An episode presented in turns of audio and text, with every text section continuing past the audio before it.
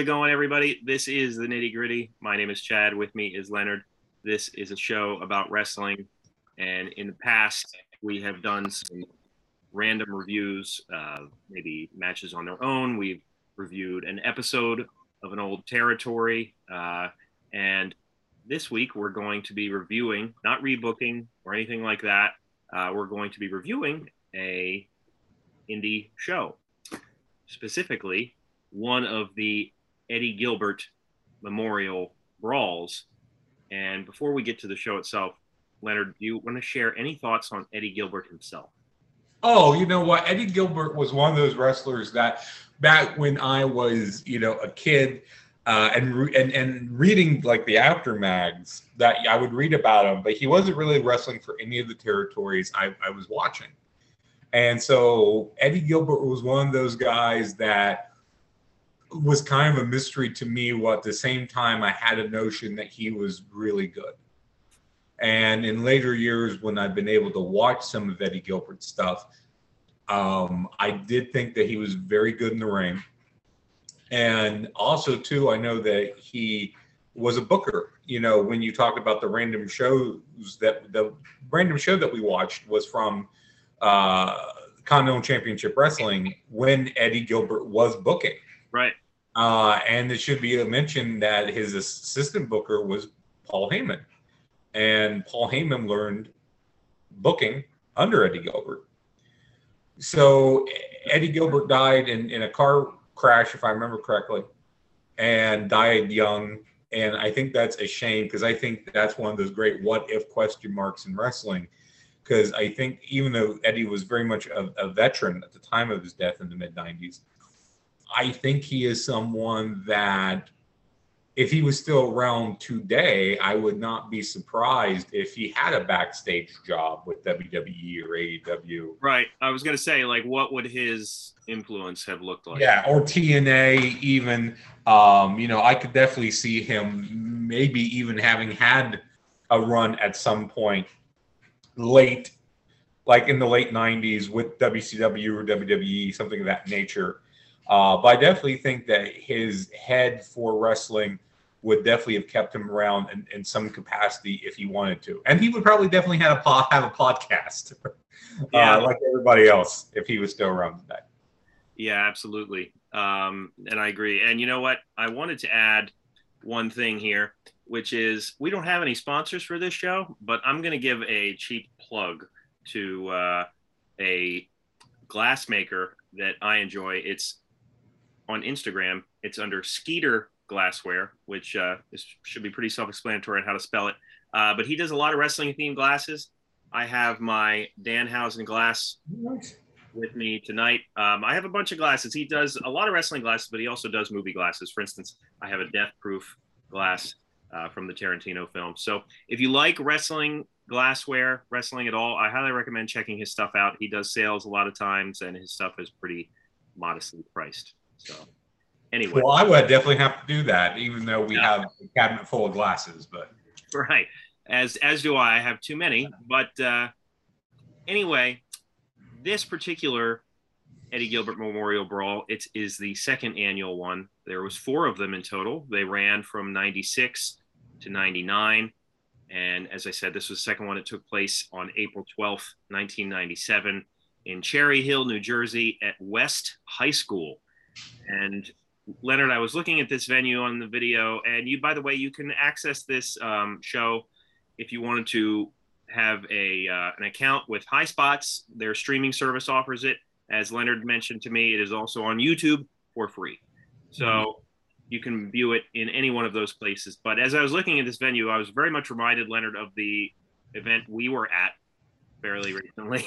like it very much looked like that same venue, even though it was in Ohio versus New Jersey. Yeah, well, a lot of those high schools were the same cookie cutter. You know, that's probably they were probably both from the '70s. And oddly enough, there were, I believe, way more people at the show we were at than. Yeah. Yeah, no, I, I would agree with you. Uh, the show we were at was pretty packed. This one, you know, you could see some some spaces here and there. Uh, maybe they didn't pack it as tight. Who knows? Um, but this is a NWA National Wrestling Alliance show, mm-hmm. and the commentator is a man by the name of Dave Prazak, which let's just get this right off the bat. I was mixed on Mr. Prazak, Leonard. I don't know how you felt. There were times I thought that you know he was letting his wrestling uh, knowledge shine through. There were other times that I got the impression that he just was like, "Whatever, I'm here." This guy's yeah. Um, you know, when he did the intro, he said he was going to be joined by color commentators throughout the night, but he was not. It was him by himself the whole right. time. Not by anybody. He was doing a Joey Styles. And, yes. Uh, you know, there were t- there were times that like he would comment somewhat sarcastically on what was happening in the ring and you know you either like that or you don't. Anyway i was i was mixed on him. I, I would say i was mixed too. There were times i thought he was funny. There was times he wasn't. There was times where i thought he did a great job of calling the action or or going over the, the history. Like i did not know the history that dan severn and dory funk jr had. Um, right. right. and and he went over that which i thought was was great uh, but there were other times which uh, where I thought he was kind of of lapse where he I, I don't have anything specific I don't think I wrote down, but where he just you know didn't call the move right or you know was kind kind of just just as you said maybe just a little bit of of, of, of what the hell right. Um, it, it, definitely sounded like it was recorded in post. Yeah, um, he was recording it live. While we're here, I, I will say um, all the live mic stuff, you can't understand what anybody is saying. Yeah, yeah, we'll uh, we'll have to kind of assume what was said, or a lot of times uh, Dave Prazak kind of loosely cliff notes it for us. Yeah, what was said, and then the video is okay, but there's a couple times uh, where it gets a little shaky. Yeah, uh, it, it, the few times when the crowd gets into it, when Dan Severn comes out, they're stomping, they're clapping, and I think it's shaking the bleachers that the hard camera is sitting on. Yeah, yeah, and, absolutely. I noticed that as well. Yeah, and um, it is, and oddly enough, too, for even some of the, the indie shows that I've gone to, not only do they usually have a hard camera, which this is all from the one hard camera, they usually have a guy on the floor with a handheld, and I didn't see any any of that. So right. Uh, like obviously this is an indie show. It wasn't yeah. for you know production or to air on you know a cable network of any kind. So I mean, you kind of have to accept some of the quality here, and you know the fact that this is a not necessarily the type of star-studded affair you'd pay thirty to fifty dollars for on pay-per-view. Um, and it's you know as the one Leonard and I were at, it's one of those events that is much better if you're there in person Mm-hmm. enjoying it, being able to be close to the talent, all that kind of stuff. Be at the convention, which um, obviously based on some of the commentary they had that day. Um, so it's much better if you're there. But this was still, you know, I think a cool thing to to look at in retrospect. Yeah, and one more thing before we get going, it was promoted by Dennis Coralluzzo, right? Uh, who did, uh, I believe, all the all the uh, Gilbert brawls and other shows in that part of the world. Uh, Jim Cornette on his podcast, which I've mentioned I listened to, has talked about Dennis Coralluzzo. Cornette's on this show. He's done. He did shows for Coralluzzo. Uh, so uh, j- just to mention, he was the promoter here. Um, I don't necessarily think it's exploitive of Eddie Gilbert, um, which I think could easily have have been done with this. Uh, I definitely think that there is one a heart for Gilbert, and two, the idea of just we just wanted to kind of put on a show that maybe Eddie would have put on himself, right? Or been right. part of himself. Yeah. Yeah. No, absolutely. Um, so let's just go match by match here. I kind of did mine on somewhat of a five star scale. Um, um, I did also give star ratings. All right. And all my notes are handwritten because I was watching on my laptop and it was just such a pain to cut back and forth between the video and to type. So I just wrote them. all. Well, our first match is the Beach Bullies of Ray Odyssey and the Inferno Kid against the downward spiral of Adrian Hall and uh, Twiggy Ramirez. There was a third member. I believe Twiggy Ramirez was on the floor, but there were three members of the downward spiral. Yeah. Now, Leonard, was this for the United States Tag Team titles? There were titles involved, and I didn't make a note of, of I, that. I think initially I thought it was just the tag titles, and then later on in the broadcast, he referred to them as either the United States tag titles or the North American tag titles. I honestly forget which, but Okay, so according to to uh, Wikipedia, because I did have that called up, it was the NWA United States Tag Team titles, right, and and it was Adrian Hall and Twiggy Ramirez representing the Downward Spiral versus Ray Odyssey and the Inferno Kid of the Beach Bullies. right, and the Beach Bullies would win uh, this match, and you know this was to me, I you know just kind of a blah tag match. I, I gave it two stars. Um, you know, it, it was what it was. I was kind of fascinated. This is '97 after all, and the Downward Spiral. Uh, the name is from Nine Inch Nails, obviously, and the costuming and makeup is Marilyn Manson inspired, which that's interesting to look back on now. Um, and uh, so I was fascinated by the fact that their characters and makeup were very 90s metal related. Uh, but the match itself was what it was. And uh, afterwards, you would have the, the brothers East LA, I believe they're called, come out and uh, attack the Beach Bullies. And uh, with a name like the Brothers East LA, you could probably imagine how they're dressed and, you know, What their gimmick is. their whole. Yeah, exactly. Thank you. Yeah. I was not as generous as you. I gave it a star and a half. Um, I thought it was bad overall and very awkward. It definitely felt like guys copying moves that they saw on TV. There wasn't really it wasn't really a story here of any sort. Right. Um, it was just, oh, hey, this is how they do it on the TV, uh, and Right. kind of following that template. Uh, I definitely think that Ray Odyssey was the best of the four. Right. Uh, he yeah, I would agree. the best worker to me and and and his style. Um, the I believe it was uh, Tw- Twiggy wound up kissing a guy at the very start of it. Um, or no, it was eight. It was what the other guy, Adrian. Yeah, Adrian Hall, because that's an Adrian Street gimmick is to kiss your opponent Right. to send them off. So he stole that from Adrian Street. I noticed that right off the bat. Um, oh, one thing too, which we did not talk about in the beginning, but I made a note here. The it's I don't know if they mic'd the ring, but the ring is extremely loud and rickety. Yes, the latter for sure. Yeah, you can really hear it rattling. Uh, just Somebody needed to tighten some of those uh, bolts or whatever. just walking across the the canvas, it was it was super rickety. Uh, yeah, as, as I said, you know, it, it it seemed weird as um. You know, again, I'm reading my handwritten notes. Uh, I wrote here Ray Odyssey gets a drop kick, but there seems to be some sort of odd miscommunication because then they repeat the spot with the Inferno Kid, who wasn't the legal man, doing the same thing Odyssey did, and then getting the pinfall. So the uh, the finish came off awkward uh, be, because of that. Um, so so yeah, that was um, is what it is. I think we were of the same mind. I just wasn't quite as generous uh, as you with it. Right. Well, our next match is Steve Corino against Mr. Puerto Rico, and Mr. Puerto Rico would win this match pretty, pretty easily. Steve Corino, obviously, is a name that a lot of people probably will recognize. He would go on to have a very fruitful indie career, and uh, you know he had stints in TNA and has held many championships and was a guest trainer in the WWE Performance Center. Um, he has since retired, but uh, I'll gotta be honest. When I saw Steve Corino, I was like, "Is that a young Sean Waltman?"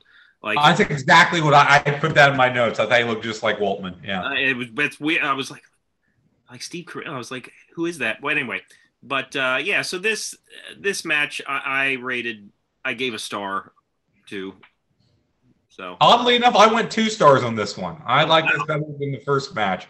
Uh, you know, to me, this is kind of felt like a, a, a classic big versus little match. right, Um, you know, to me, it was kind of odd to see Corino here when you knew what he would become later on. I thought he bumped well, he sold well. Mr. Puerto Rico, I thought got good heat throughout the match. Uh, there were a couple spots that that I liked. Um, should be mentioned is Puerto Rico had a valet Destiny on the outside of, of the ring, and Corino kisses her at one point. So it's two matches in a row with a kiss spot. Yeah. Uh, but different different types. Uh, yeah, you know, I thought the pacing here was decent, and I thought it got a lot better as it went Yeah. uh, from the beginning. So yeah, I was, you know, it, it's interesting. I don't think in, in the past when we've done these that I've done the star ratings. I think just you had. So it'd be interesting to see how our star ratings match up because so far they are not. Right. Yeah, they're a little they're a little different. Yeah, I, I, you know, this was a very passable big versus little match, and I think I give a lot of that to Corino, who even at this early stage of his career, I think showed where he was going. Yeah. Um, and he would go on eventually to be the NWA World Heavyweight Champion at one point. Um, and I should mention the uh, interludes between each match involve a uh, you know NWA kind of placard with the battle royal that we'll see later on. The same clip and music from the battle royal, which by the end of the show you'll end up humming the uh, the theme. Yes. But uh, our next match is the Black Scorpion versus Donnie D. Deviously, and uh, it is not Ric Flair, uh, unfortunately. Uh, but the Black Scorpion would win this match, and the Black Scorpion in this case, we would find out is Rick Ratchet, I believe, is his name. Yeah. And again, I gave this one one star. Uh, I, I thought that the work here was very awkward and forgettable. So Yeah, I also gave it a star. I think for what it was trying to do, it was too long. This was all about the storyline, which again, this is where Prazak shined by going over what this was. That apparently Ricky Ratchet was Deviously's uh, manager, and or or maybe that was the other way around. But anyway, they turn on each other, and Ratchet lost the match where he uh, had to leave the NWA. So this is Right. him uh, coming back. If the Black Scorpion can beat Deviously, then Ratchet can come back. And it is, uh, of course, we find out that it is Ratchet. He winds up getting stripped of his Black Scorpion suit, and he has Ratchet's clothes on underneath, and he's wearing Ratchet's boots with R, with the double R on them right, uh, and, and all and, and all this. Um, and P- throughout. This is where he gets sarcastic because he says it could be Ric Flair. He said he was told the Scorpion was over in Japan. Maybe it's Muta. Maybe it's Inoki. yeah, And he's just being very tongue in cheek with, with with that. Um, I, I thought that uh, some of the work here was was was, was decent. Uh, some of it wasn't. Uh, but yeah, um, overall, yeah, awkward, way too long. Uh, Ratchet or Black Scorpion, as it were, was being managed by Tommy Coralluzzo, which I'm not sure that that's supposed to be, uh, you know, the Dennis's son or whatever. They didn't go over that, but definitely in relation to the Coralluzzo family there. Um, so yeah, uh, again, that is something that I think they could accomplish what they needed to in five minutes. Yeah, I agree. Um, There's no times on on uh, uh, Facebook. There isn't times in the matches. I didn't time the matches, uh, but oh, definitely. Leonard, you should have gotten your stopwatch out. Come on. I, sh- I, I should I should have I actually I thought about that uh, probably around this match like three matches in and I just wasn't going to go back.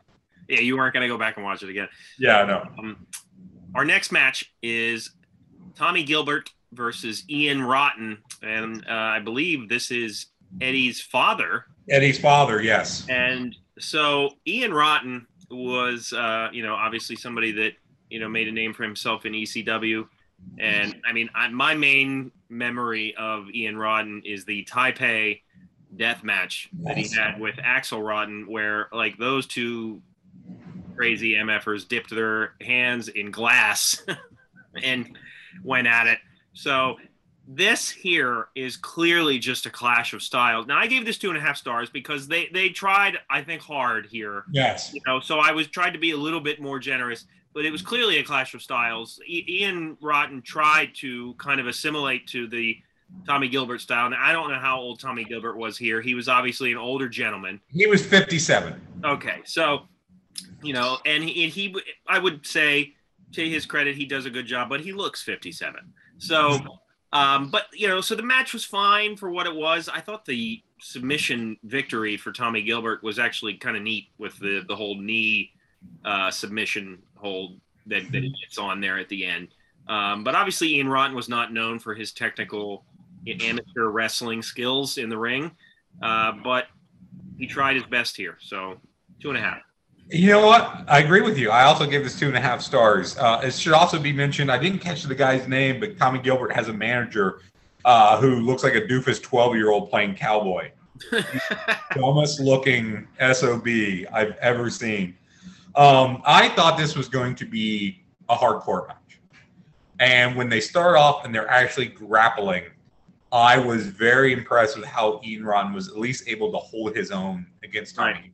Well, when you hear Ian Rotten's name, you immediately think, "Oh, this is going to be hardcore." Hardcore match, and Tommy is definitely walking Ian Rotten through the match. And you know, Tommy Gilbert was a guy who wrestled for decades. I was not familiar with him because, uh, again, this was back we're talking 60s, 70s. But Tommy definitely is a guy that knows what he's doing in the ring. You know, even at the age of 57, he can put a match together. He knows how to put a match together.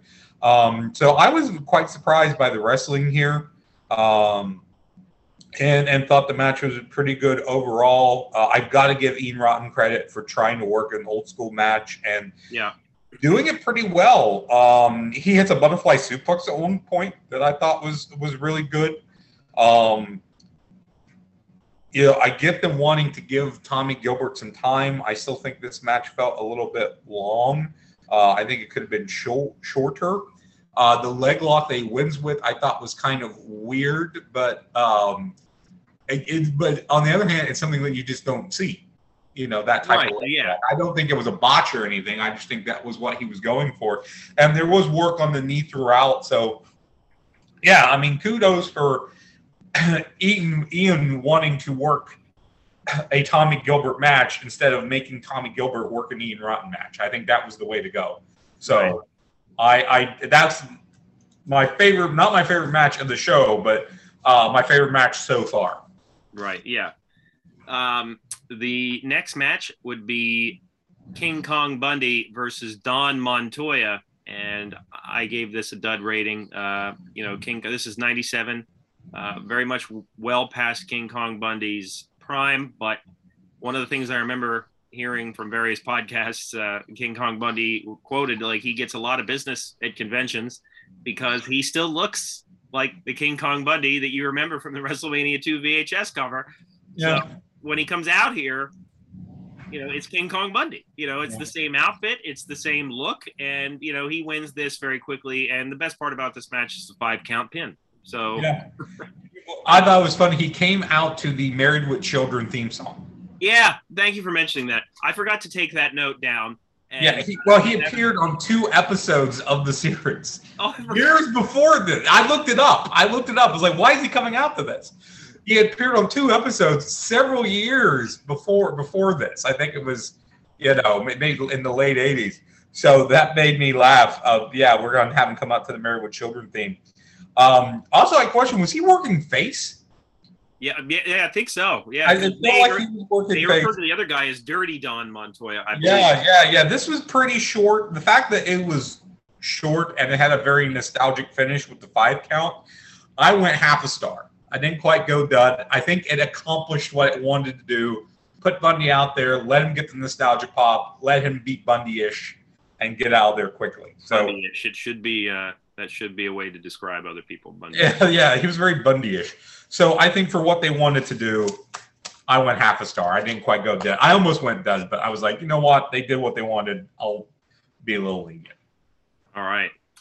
Our next match is a three way. It is Lance Diamond versus Reckless Youth versus the Cheetah Master.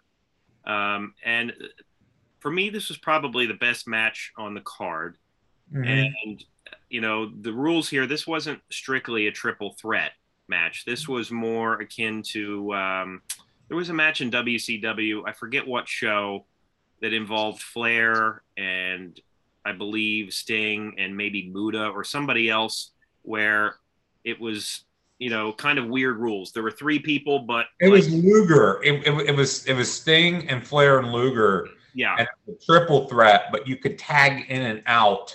Right, and that's not what they do here. But like, no, not what they do here. They have to you have to pin both people. Like it's not just one pin victory. Yeah, well, oddly enough, it starts out as a one-on-one between Reckless Youth and Lance Diamond, and they don't explain why. They might have on the live mic, I don't know, but they wrestle for like I know I think it's only like two minutes. It's like yeah, it's two minutes one-on-one, and then Cheetah Kid can get involved, and Cheetah and Cheetah or Cheetah Master. I wrote down. I kept calling. I think Cheetah Kid is a dude. I think there is a guy named Cheetah Kid. That- can we talk about how this was the worst name on the card? The Cheetah Master. The Cheetah Master. Come on. Like Che- what does Cheetah that Master- even mean? Like what? Like Pra- Prazak mentioned that he was like the new, the Jimmy Snuka of the '90s. That was what Cheetah Master was going for. He felt like great value. Uh, Nuka didn't call himself the Fiji Islands Master. yes, the Fiji Islands Master. He felt like a, a great value uh, jungle, jungle, uh, jungle kid. Right. Who's playing AEW? Yeah, jungle, Jungle Boy. jungle boy, jungle boy, jungle kid, jungle man. I'm, I'm, I'm, I'm getting myself all, all mixed up. Um, I do want to mention that Lance Diamond's uh, manager Royce Profit looks like Paul Heyman playing the Penguin. That's true. Reckless Youth has a valet, Miss Patricia, on, on the outside. Uh, and Reckless Youth um, is a name that we've that we've heard before. yeah, You know, he had a pretty long career, and I forget which podcast it was. Maybe it was Bruce Pritchard's, um, where there was the idea of flirting with him being in one of the major companies, um, but it just didn't. It didn't really happen Yeah. for him. But uh, but yeah, he he was clearly a good talent, and this match really picked up as it went along. Uh, Yeah.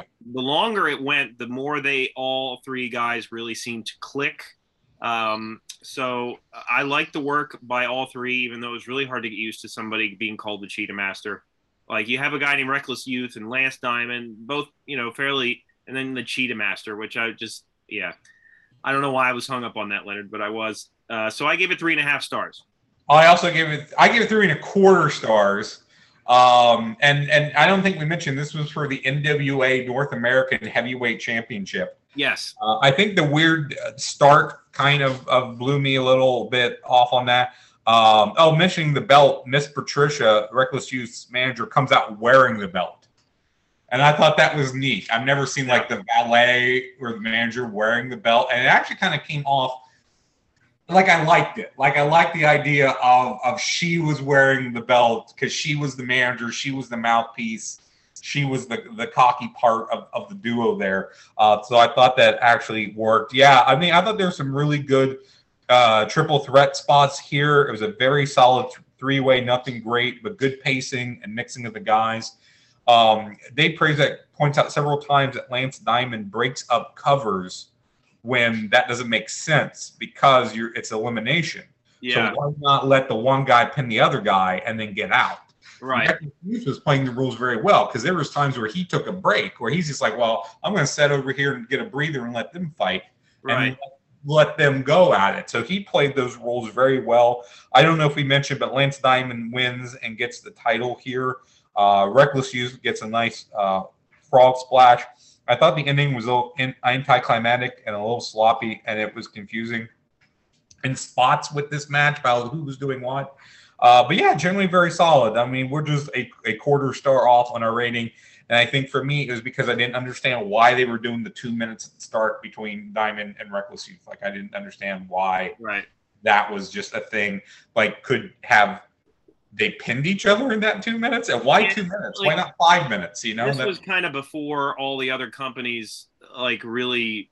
I right at the start of doing three ways. You know, I think WCW was doing the three ways with the luchas, luchadors. Um, at this point, but not a lot of others. ECW, I think, was doing three ways at this point as well. Yeah. Yeah. Um, our next match is Marty Jannetty versus Harley Lewis. And Marty Jannetty, I don't ever, I don't think I believe I've seen him with a goatee. It's Mirror Universe Marty Jannetty. What did you call it? It's Mirror Universe from Star Trek. That's there you go. I Lots like, of I like goatee. that. It's it's it's it's a goatee Mirror Universe Marty Jannetty. Yeah, yeah. He's um, yeah. He he looks odd with a goatee, but uh, yeah, I gave this one a dud. Doesn't last long. You can Mhm. barely register that this match was even here. Marty was being paid by the minute. Uh, I I don't know. I also gave this a dud. Uh, there was a good suplex on the floor. That was about the only spot that I, I could mention. Um, it started hot, and then I was surprised because Marty could still go at this point. He was only a couple years out of WWE. You mean to say he hadn't drifted into batshit crazy territory just What?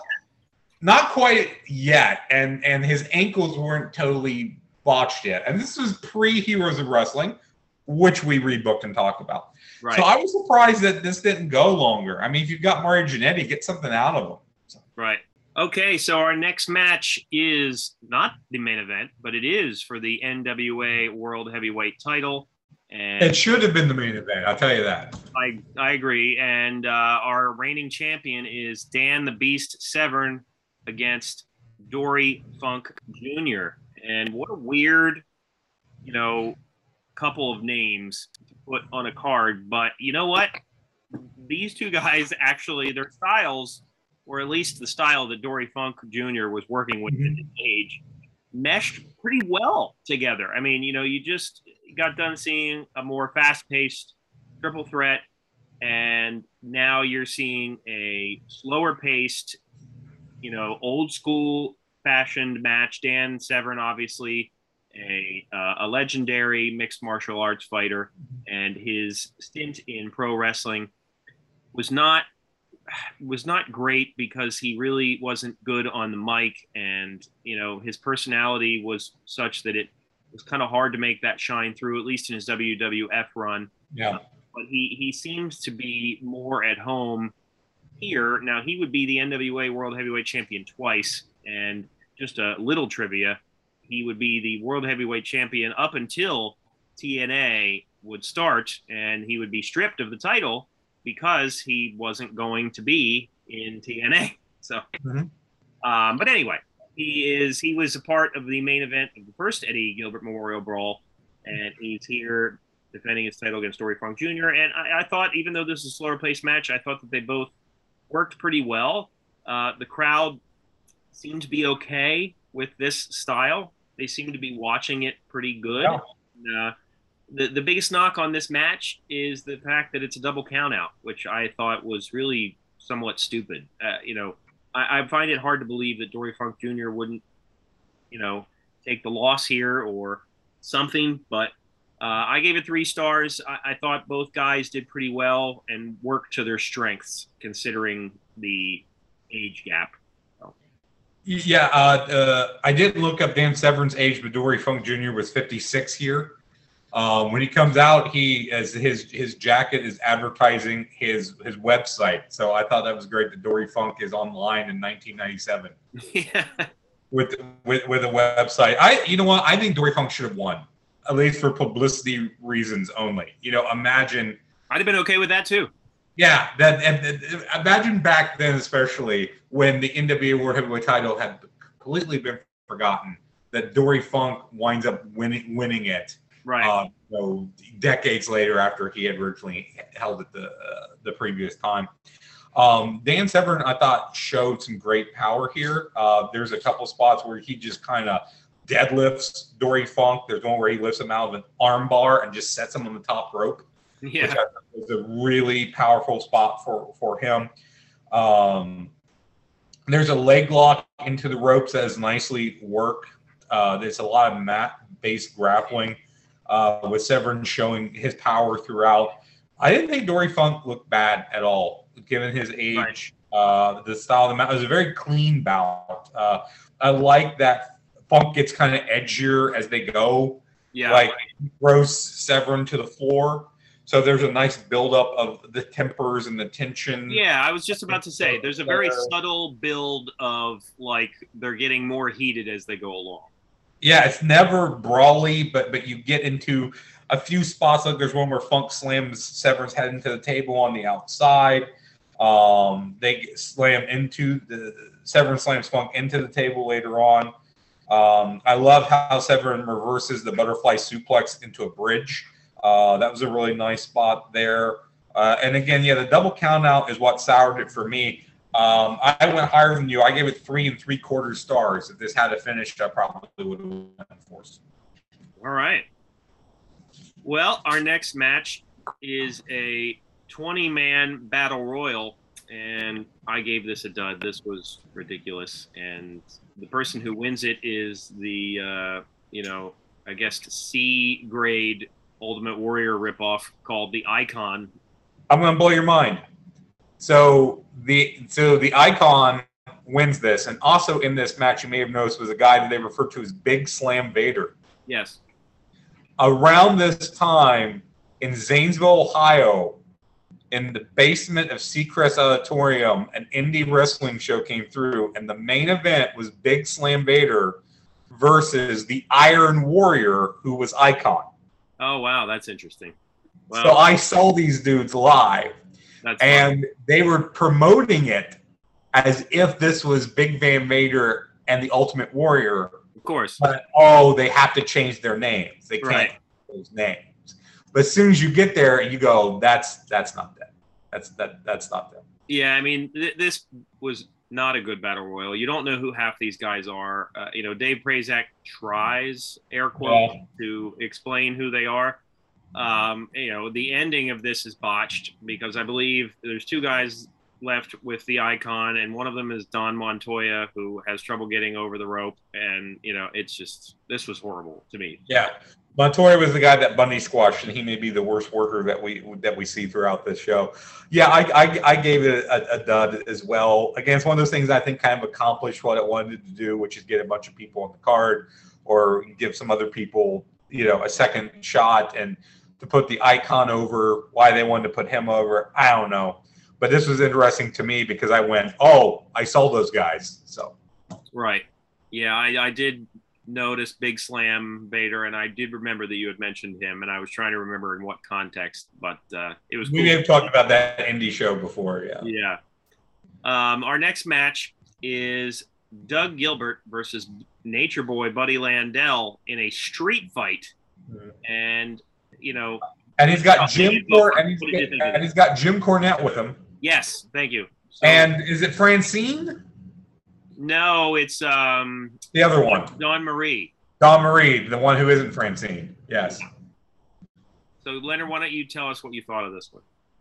Uh, sure. You know, um, I like the Marilyn Monroe tie that Jim Cornette wears. Uh, yes, I forgot to write that down. That's uh, a cool tie. I, I wasn't. I didn't have my notes with me when I was watching this particular match and that is an amazing tie that I need to have. Yes, and then as soon as Dawn Marie comes out, the camera does a zoom in on her ass. Yes, yes, it does. I was yeah. like that, and then it was like quickly the guy realized what he was doing, and like moved back away. Yeah, I was like, I was like, hey, you know, this is an indie show. Like, you don't need to impress us with your camera work. You know, you just, you know, if you want to stay there on on her body, go ahead. yeah, go go go ahead. Why why not? Give us give us a little bit of a thrill. I thought that was kind of funny. Uh, again, Buddy Landel is on the mic, and he. Dem- Here's the thing that that threw me about this match. So Buddy Landel demands a street fight. So it wasn't booked as a street fight, right. but both guys are already in street clothes. Right. so so they were going to have a regular match wearing street clothes until Buddy Landel made the the challenge. Uh, I thought this was actually a nice change of pace from what we have seen on the card up to this point. Um, th- this should have been like maybe Doug Gilbert and Ian Rotten, you know, um, being being that it's a street fight. I would maybe put Landel with Tommy Gilbert in a regular match. So I may have switched dance partners there. Um, there's uh, a broken table, uh, which is a repetitive spot because that's what Severn and Funk did. So I'm like, I believe this is probably cornetism that I picked up that that I know you don't like, but like you, sh- not everybody needs to break a table. Right. You know, one match, you break a table, that's cool. Don't keep doing it. This is an okay brawl, but it's not very brutal. You know, it's not a type of a street fight brawl to me. A lot of shots look very fake, very weak. Both guys bleed. Um, there's a leg drop through a second table. A third table gets broken. This felt very long, monotonous to me. Um, the, the finish is poor. It's a roll up on a collision with Jim Cornette. Yeah. Uh, for a street fight, that's just a terrible finish. I wanted to like this more than I did, but I felt it was very sloppy with a bad finish. And and at two stars, I think I'm being generous. Yeah, I went two stars as well, and uh, I agree with everything you said. Um, I, you know, this is one of those street fights where they do a lot of moving around to insinuate that hardcore things are happening, and really, and really, they're just kind of moving around in the crowd. I, I love it when the the street fights are you know signified as street fights because they wrestle into the crowd. Um, and I don't know if we had mentioned uh, that Doug Gilbert. Yeah, you mentioned the finish. Doug Gilbert won this. Um, and uh, yeah, I mean they they they blade really early, and it, it didn't really make sense to me at the time. No. Um, and yeah, no, I, I agree. I, I thought that this was overly long, and there wasn't really a ton of memorable spots in it. But uh, as we will find out, Buddy Landel's night is not over. No. Our next match is Flash Funk versus Ace Darling. And, uh, you know, Flash Funk has the entire Flash Funk garb on, and, you know, he does the whole entrance that you would expect. And, yeah. Um, of course, he's better known as Two Cold Scorpio, and I was kind of surprised he was doing the Flash Funk gimmick here. But I, I, I'm guessing I didn't go back and reveal the time periods, review the time periods, but I'm guessing this coincided with him being Flash Funk in the WWF. Yeah, yeah, that's that's probably a good bet. Um, so I, I, gave this match two and a half stars. Um, you know, Flash Funk is one of those guys that was with major companies, never really stayed around a, a, a long enough time to really make a mark. But you know, even when he was on the indie circuit, uh, which it felt like he was for a long time, he could still go. Like he could still do his moves, and he was one of those early high flyers that uh, you know did a lot of, as Leonard likes to say, flippy do stuff. Flippy do stuff. Yeah, and um, but yeah, so I, I, thought the work here was fine overall, and uh, you would have Buddy Landel coming out to interfere for reasons that are unknown, um, which would eventually have the ending be in Flash Funk's favor. Yeah, I actually hated this match. I gave it half a star. I really oh, wow. hated it. I really hated it. Um, it's there. They the grappling to start. I felt was very awkward off balance. These guys were just not on the same page at all. I figured it would be more high flying and faster paced than it was. Um, there's a leg lock work by Funk in the middle that I thought really bogged down the match. The tumbleweed that he hits should have been the finisher. Uh, but then Buddy Landel, as you mentioned, comes back out and distracts uh, Funk after a moonsault, uh, which I thought was really stupid. And then Landel hits Ace Darling with a chair right in front of the referee, which should have been a DQ, and it wasn't. Yeah. And Funk gets the pin while using the ropes for leverage, with the referee sees and lets happen. Yeah. So I mean, this match actively insulted my intelligence by how. Well, you know what? You convinced me. I'll knock my rating down a full star to a star and a half. Okay, okay. I get, I get, I, I gave it, I gave it a half star. I just don't think these guys work together, and I thought the ending was really bad. All right. Well, our main event is Goldust versus Derek Domino. And I'd be, I'm very curious to see how we rated this one. Well, yeah. So Goldust, Dustin Rhodes is one of those enigmas in wrestling in that it feels like he gets better with age. You know, yeah. you can't say that about everybody.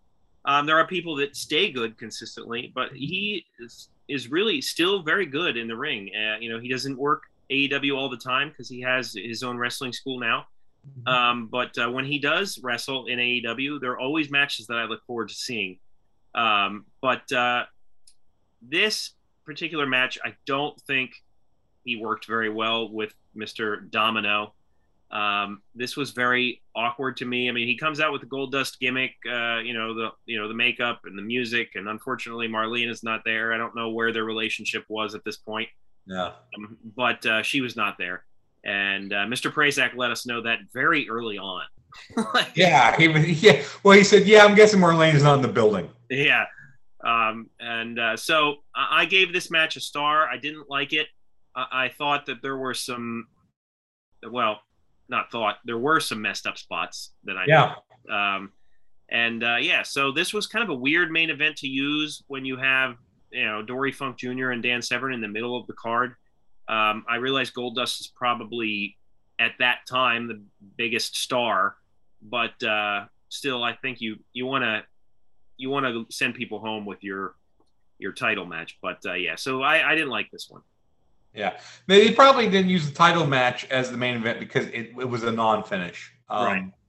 So I don't know. This is one thing that maybe I I would rework or take a look at what I would have done. Yeah, Goldust was definitely bored here. He did not want to be there. It, it, you, I feel like you could tell on his way out that he didn't Yeah. want to be there. Yeah, yeah. I, I went star and a quarter, and I think that quarter might have been a little liberal. Um, you know, this is a very lackluster main event.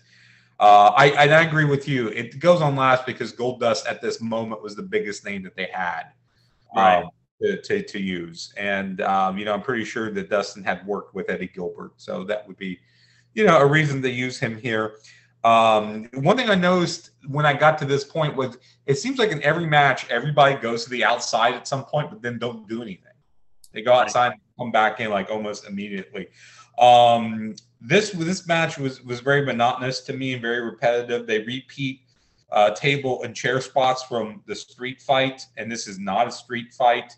Um, the ref gets shoved at one point. That's not a DQ. Um, you mentioned botches. Uh, the one I noticed was Goldust goes for the kneeling punch thing he does and whiffs Yeah, he does. Yeah. repeats it. Then he just kind of realigns and nails it. Um, they go back into the crowd, which should have been a count out. Um, they use a chair in the ring, which should have been a DQ. Um, there's the win is Goldust getting a DDT on the chair, and uh, Derek Domino does bleed in this. Uh, so yeah, I, I, I went star and a quarter. It was just I don't know why this wasn't uh, a street fight or a hardcore match or what have you uh, given things. But I think what dragged us down was the fact that Goldust mailed it in completely and totally. This is probably one of the worst performances I've ever seen out of uh, Dustin Rhodes. Yeah, no, I, I would agree. Um, so overall, you know, this was very much an indie show. As, Yeah. as I said at the top, this was one of those shows that I'm sure was very entertaining if you were there to watch it on YouTube. Like there wasn't a whole lot to remember here. I think the thing that I walked away being the most surprised by is the fact that Dory Funk Jr. looked like he was 80 and still worked well in the ring. Yeah. Um, you know, I think that was what surprised me the most. I was like, Dan Severn and Dory Funk Jr. That's not really the dream match you really want to see, but it was it was fine for what it was. Um, so, so yeah, uh, it's worth mentioning. I was glancing here. Um, there was a third and fourth Eddie Gilbert Memorial Brawl, and just some notes, Leonard. I don't know if you looked at any of these. In the third annual uh, brawl, it moved to Philly and the first match involved a guy whose name was Overweight Lover, which is an amazing name. Yeah. it's an amazing name, and uh, Dan Severn would be the champion here too. He would defend uh, against Franz Schumann for the it was the NWA World Heavyweight Title versus the CWA World Middleweight Championship. Um, you would also see Sid Vicious against King Kong Bundy at that one, and so that one was very much star-studded, but you could tell why the fourth one was the end because NWA doesn't seem to be associated with it. No. Uh, there's really nobody of note other than King Kong Bundy. And uh, George, George Steele is there, defeats a guy named Jack Hammer. yeah, the Public Enemy is in the main event. Yeah, Tommy Gilbert and Kronus go up against the Public Enemy. Biggie Biggs, which I don't know what Biggie Biggs looks like, but if that's not a Notorious B.I.G. ripoff, then he missed the boat. Whoever this Yeah. guy is. So I'm, I'm going to try to pull up a picture of Biggie Biggs. It'll be Okay. interesting to see what happens when I Google that. Try try to find that.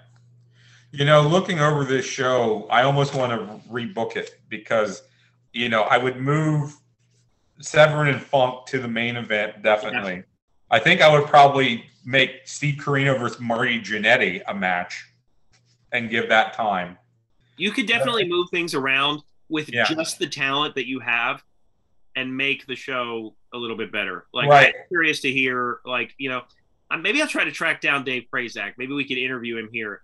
Um, you know, I'd be curious to know why Marty Jannetty's match was so short. Like, Right, right. I, I, I, something, or you know, yeah, something came up. I don't know. I would probably, as I mentioned earlier, I would do Tommy Gilbert versus Buddy Landel and Ian Rotten uh, versus Doug Gilbert and make that the street fight. Yeah. I'd probably take Cheetah Master out of that triple threat and just make that Reckless Youth versus Lance Diamond. Thank you. I appreciate that.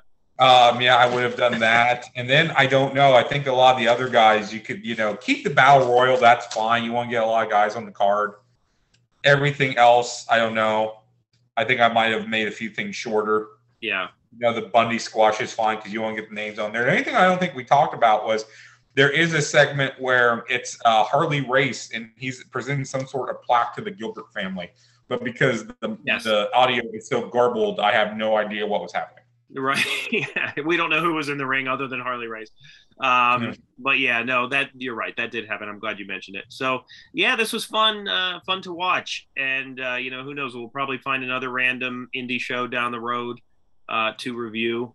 Uh, but it, it was cool to see this, and the fact that we have the Eddie Gilbert connection with our uh, Continental Championship Wrestling. Yeah, yeah, and I know we mentioned the Eddie Gilbert Memorial Show at some point, and I remember where how that came up. So, Yeah.